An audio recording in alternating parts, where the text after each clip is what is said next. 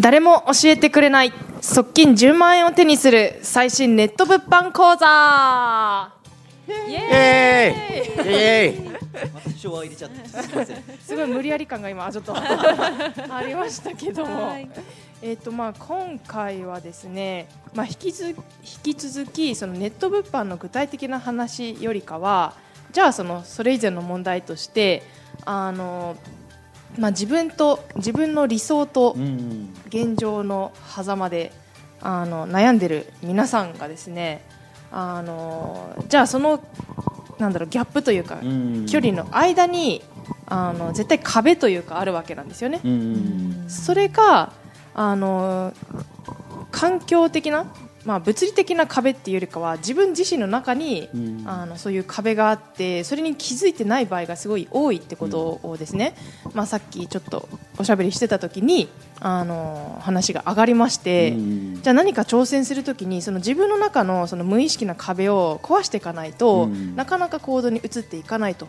いう話があったんでじゃあその壁ってどうやってあの探して見つけてあの壊していくのかっていうところを、うん。ちょっと今日今回は話したいなとうん。思うんですけれども、ははい。い、なおさん、そうですね。やっぱりその心のブレーキってね誰でもあると思うんですよ。うん。はい。やっぱりそのまあ夢はね私なんかもそのまあお花が好きで、うん。花屋になりたいとか、うん。その花ビジネスですごく成功したいっていうのはずっと思ってたんですけども、うんうん結局はもうこの年になってしまって、んなんかね本当になんか 若いメンバーがね次々とこうなんていうのかな成功していく姿をここの環境にいると間近で見れるし、うんまあ自分もそうなりたいなと思ってこの環境に入ったんだけれども、はい。だすごいねみんな勇気があるなと思ってるんですね。うん。はい。で、まあ、自分なんかもあのーまあ言っちゃうとね、まあこの年で、まあ、脱サラっていうのは非常にまあ勇気がいったんですけど。はい、うん。それはやっぱりなんかもうなんていうのかな。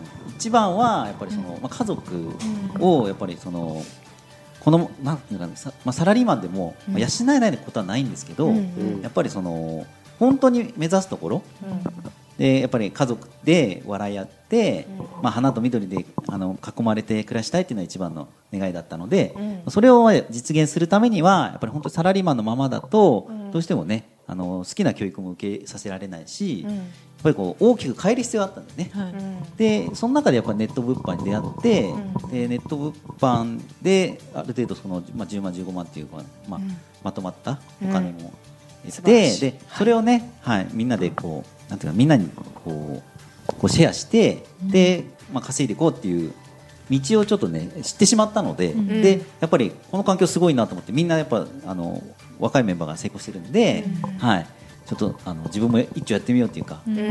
あれ、ゃうとなおさん、おいくつでしたっけ？今ね48歳。にそうです。なっちゃいました四十八歳で脱サラですよ。相当すごいですね。相当。すごいと思います。相当やばいですよ相ね。当やばいか。いや、相当、まあ、ブレーキ外せてますよね。ですよね。ブレーキ。あ後った発もだいぶ減ったんですブレーキあブレーキあったんですか？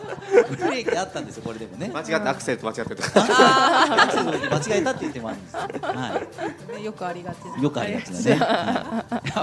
もうやっぱりあんまり気にしてると無理ですね。うん確かにマイナスマイナスばっかり見てると、うんうん。もう絶対行動はできないので、うんうん。そこはもう本当にもう未来を見るというか。そうですね。本当に明るい未来見たら、何したらいいかって、ね。分かってきますよね。そうそうそう。うんあとはやっぱりまあこのままなんか死にたくないっていう状況。うん。ああそうですうんねそれはわかります。そうやっぱ人生一回限りで、はい。ね、あのうん。一回しかないこの人生をね、うん。その我慢して我慢して我慢して生きるのか、うん。あとはもう本当にこうね、まあチャレンジっていうか、うん。で本当にやりたいことやって、うでまあダメならしょうがないじゃないですか。うん。でまあどうにか生きれるなっていうふうには思ったので、はい。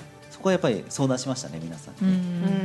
でやっぱりそのまあい生きていく道はいくらでもあるんで、はい。やりたいこと例えば誰に相談したんですか？うんとね清水さんっていうそのはい。営業で強い人ううん。ん。清水さんは、うん。あ、私と一緒だ。三十六歳ですね。ああそうなんですねそうそうそう。でやっぱりそのすごく怖いんですけど、うん。うん。どうしたらいいでしょうって相談したの、ううん。ん脱サラ迷ってるんですけど、うん。うん。そしたら、うん。まあ、あの怖いのはしょうがないと、うんうん。やっぱりその新しい世界に行く時にはうん。絶対に怖いんだって、うん。後から聞いた話ではその脳がね必ずその怖いホルモンを出すんだって。あっていうのはそのコンフォートゾーンっていうそのはい。自分のい、あな居場所？あはい。安全な居場所、うん。じその命の危険がない場所からうん。出るっていうそうん。の新しいところに行くっていうのは非常にそうん。の脳としては怖いので、はい。こう自分の身を守るためにそう不安のうん。そのホルモンを出すらしいのね、うん。うん。だからししょうがないですよと、ううん。んだけど本当にやりたいんですか？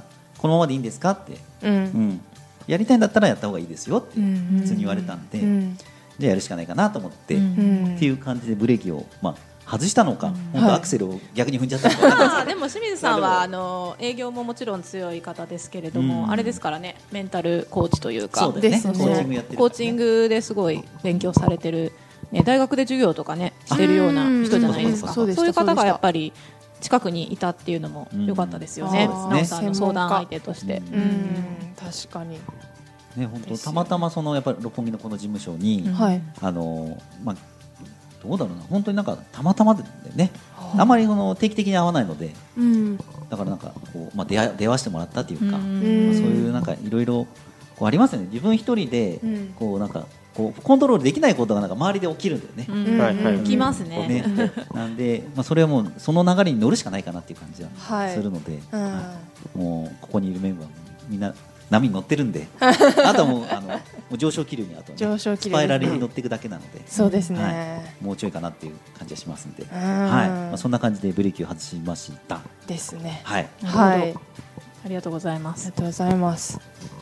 なんかそうですね。その人ってなんか絶対に新しいことでもやってったらあの慣れるので、最初の怖さとか不安であの踏みとどまってしまえばあの現状維持のままなんですよね。うん。で、まあ、私もその脱サラする前だとかあのやっぱりめちゃめちゃ怖かったんですけども、まあ、その履歴書に傷がつくって言ったらあれですけども、まあ、そういうふうにもなるしもしそのじゃあ脱サラして自分の進みたい道に進んでいってそれがダメだった時にあのどうすんのっていうところはあったんですけど、まあ、それでもそのじゃあ今のいる職場、まあ、証券会社が自分にとってあのここじゃないっていうのはもう入社当時から、あここじゃないっていうのはずっとあったんで、前この前の前回の話でも言ったんですけど、うん。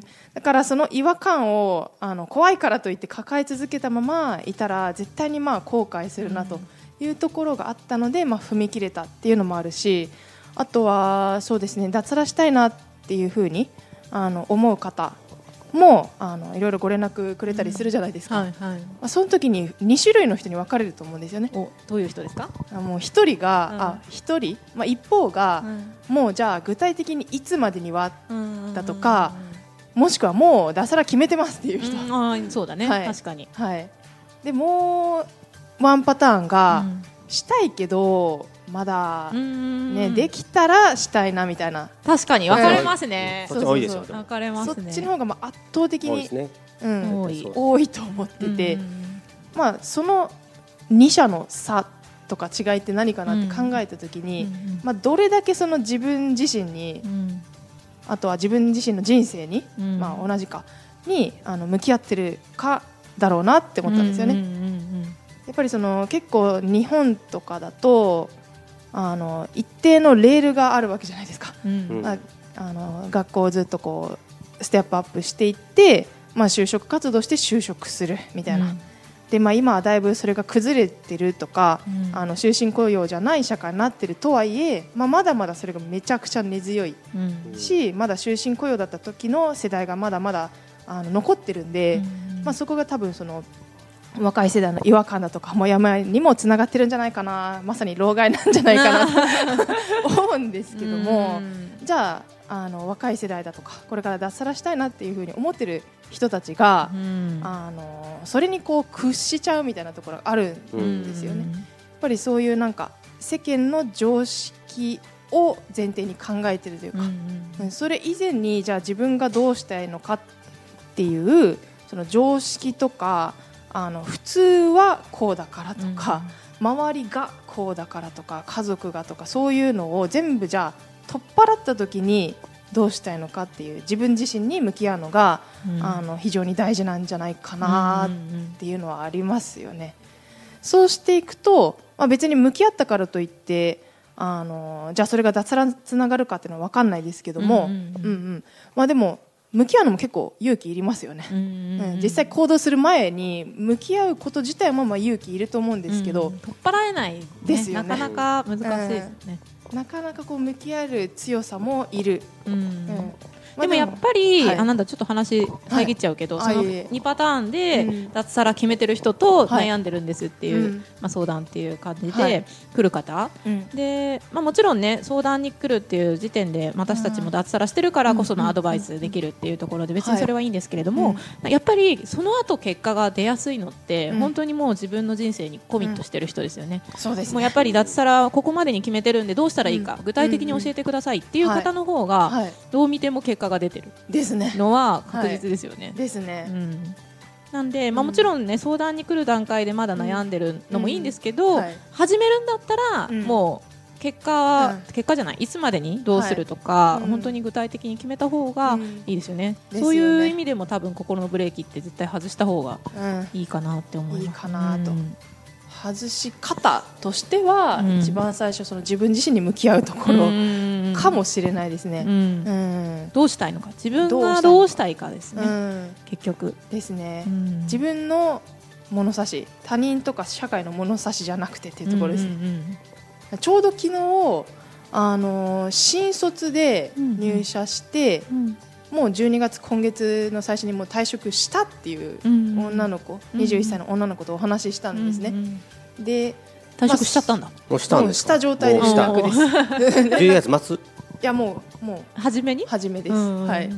すごいなと思って、うんうんうん。行動力あるんじゃないめちゃくちゃありますね、うんうん。うん。まあ、その子もなんかその会社入って、うん。まあ、最初頑張ってたんですよね、で、まあ、その中でその雇われる、えー過ごし方とか生き方は自分は違うなというところで、あのまあ、散々ねさっき言ったようなその履,、歴書がなんか汚れるみたいな、うんうん。あのそれでじゃあまた仮に復帰するってなった時に、うん。まあ、ハードルが上がるんじゃないかとか、うんあのいろいろこう悩んだけども、うん。まあ、やっぱりその後悔したくないだとかそういうのがあって決めましたと脱サラをすごい、すごいですよね、うんだからそのまあそうですね。新入社員が数週間とか1ヶ月2ヶ月3ヶ月で辞める？うん。とかいう話も結構最近はありますけど、うんうん。まあ、そういうのとわけが違うなと思って、うん。やっぱりそのきついから辞めるとかあの、うん。そういうふうにニュースとかに話題になる辞め方ってそうだと思うんですけど、まあ、その子の辞め方っていうのは全然違う、うん。未来を見てるやめ方そうですね、そうですね。だから現状のうーん、まあ、常識にはまらないというか、んいうところは本当すごいなと思ったんで、すごい結果出そう。出ますよね きっもとうねコミ,、はいコミットしてるもんね。そうしちゃってるもんでねすねですね。やるしかない。やるしかないですからね、はい。やめちゃってたら。ですね。何かしら本当に。生きていくために、ううん。んやっぱり、まあね、うん。覚悟が違う違いますね。もうちょっとね周りからすればちょっとハラハラしちゃうんですけど。まあもちろんね。そりゃそうですね。うんまあ、でもその分、まあ、応援したいなっていう気持ちは周りにも出てくると思うんで、うんううんん何かしらこう頑張る気力が気力というかあの、うんエネルギーもある子だなとは思ったんで、まあ、周りを周りの人もそれを見てじゃああのいろいろ助けてあげようとか、うんうん。力になってあげようというふうになるとは思うんで、まあ、自分に向き合う勇気もそうだしそれを行動行動していってじゃあまあ、別に人に助けを求めるってわけじゃないですけど、うん。うんまあ、周りを巻き込むっていうところもあの自然とできていくのかなとはちょっとそうですねそのことを話して思いました。うんうんなるほど、うん。頑張ってほしいですね。ですね。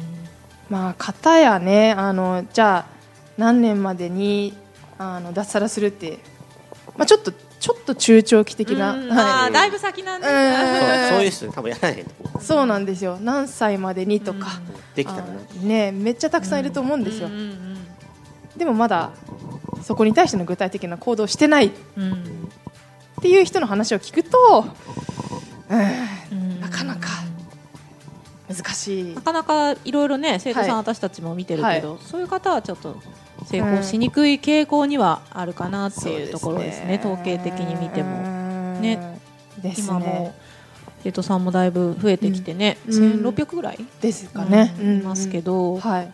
やっぱり脱物販で成功して脱サラしてる方っていうのはそんな、本当5年後脱サラとか、そんなこと考えてないですね、そうですね。本当に今目の前の物販をこなして、うん。もうこれを収入源にして脱サラするってしっかり、ね。うんうん。考えてますよね。ね。うん。